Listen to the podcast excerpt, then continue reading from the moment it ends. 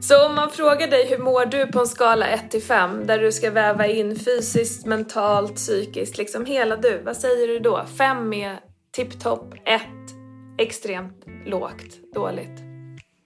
Ja, lagom. Trea. Ja, okej. Okay. Mm. lagom trea. Okej. Okay. Och vad skulle krävas att du sa en fyra då? då? Ja, det vet jag inte riktigt. Egentligen så satt jag och tänkte fyra, men, men det är lite att skryta. Nej, det tycker inte jag. Alltså jag det är ju det är inte i förhållande till någon annan. Nej. Det är ju bara du. Ja, men alla de här som hör mig idag så tycker de att jaha, men har hon gått Va? upp i vikt och sitter hon där liksom.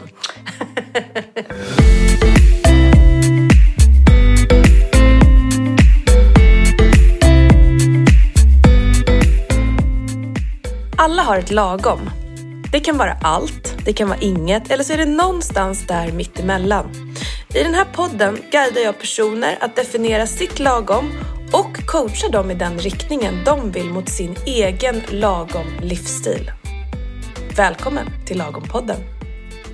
Mm, det där ljudklippet som ni hörde precis, det kommer ju då från avsnitt 16 som ni kunde lyssna på i måndags. Eh, jag träffar ju Ann-Kristin igen och här så frågar jag henne så här, hur mår du då? Eh, om du ska sammanfatta din hälsa, jag tycker alltid det är bra att liksom göra ett avstamp i, i den känslan. Så här. Om jag väger in allting, mentalt, fysiskt, psykiskt, eh, hur, hur skulle jag säga att jag mår just nu eh, med en skala mellan 1 till 5? Där 1 är mycket lågt och 5 är mycket högt. Eh, och först så ger hon mig då en, någon slags lagom mittemellan siffra på en trea.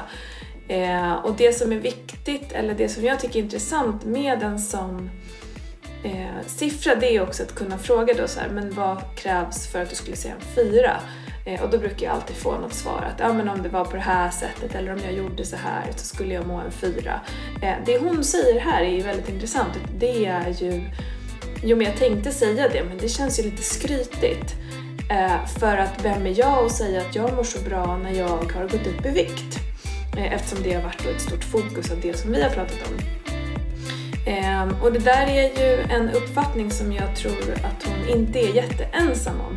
Eh, där vi har en bild av att så här, ja, men nu när jag har misslyckats Eh, om, om vi nu ska kalla det att gå upp i vikt, att ha misslyckats eller att man har misslyckats med någonting annat på arbetet kanske eller med någonting så ska vi liksom, då kan vi inte hålla på att sticka ut näsan och säga att vi också mår bra.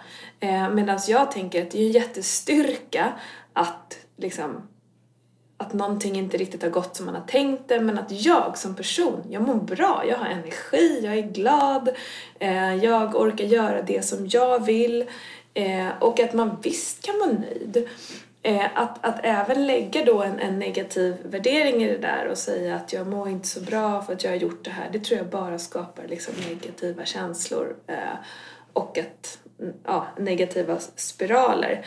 Eh, och då, då handlar det också om att man inte då lägger sin eget värde i sina prestationer. Eh, apropå självkänsla och självförtroende. Har man en liksom grundad självkänsla så är det lättare att ta vissa motgångar för att man inte då kopplar ihop det med värdet som person.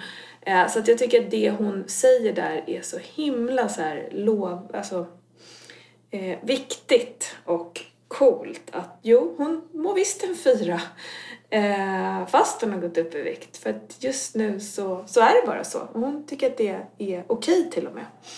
Eh, och apropå det som vi pratar om i det här, att, så här, att vilja då ta tag i det eller vilja gå ner i vikt, den viljan behöver komma inifrån.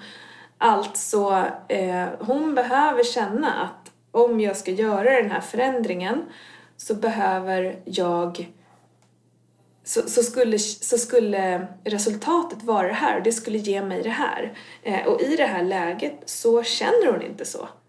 Utan att hon har gått upp i vikt, visst hon tycker att det är lite tråkigt på ett sätt men att göra den förändringen kommer inte ge henne någonting just nu för att hon mår bra. Sen kommer ju dock blodtrycket in som en annan spelare som blir som en så skrämselmotivation att så oj det är jättehögt och när hon gick ner tidigare och höll igång bättre med träningen eh, så, så sjönk blodtrycket och det är ju en väldigt så här, tydlig hälsoindikator. Eh, men det hjälper inte alltid. Att man, liksom, att man, att man lägger i någonting annat. Eh, det kan ju vara eh, det kan ju vara andra saker, att man hamnar hos en läkare som säger att du borde gå ner i vikt eller du borde sluta röka eller du borde trä, träna mer och sådär.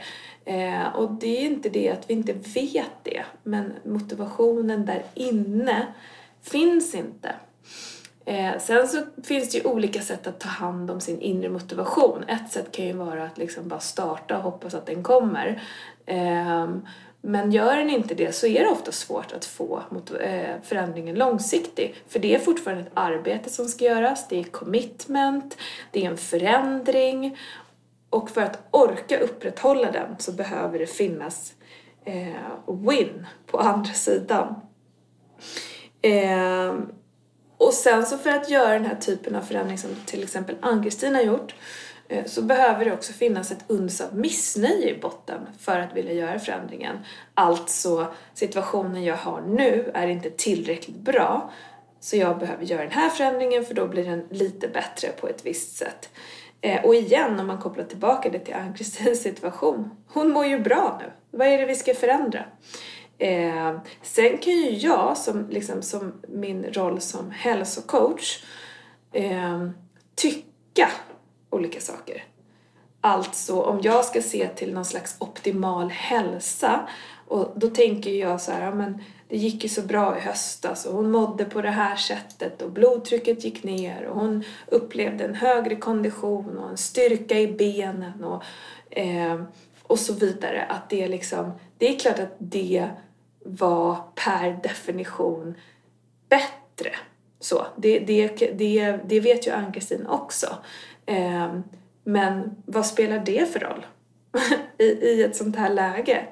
Hon vill ju inte vara där just nu. Hon tycker inte att det är så mycket värt. Hon, hon, hon tycker att det hon gör nu är mycket härligare. Eh, även om hon inte tyckte att det var tråkigt då, för det försökte jag ju ta tempen på också. Att så här, men hur, hur kändes det? Nej, men det var ganska bra också. Så.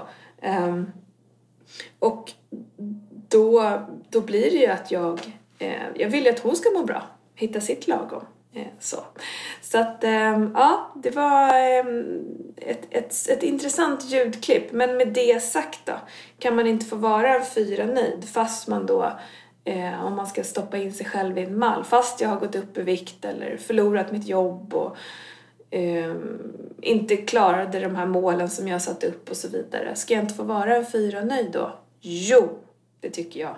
Hundra procent. Eh, för det handlar om liksom andra saker, prestation och så vidare.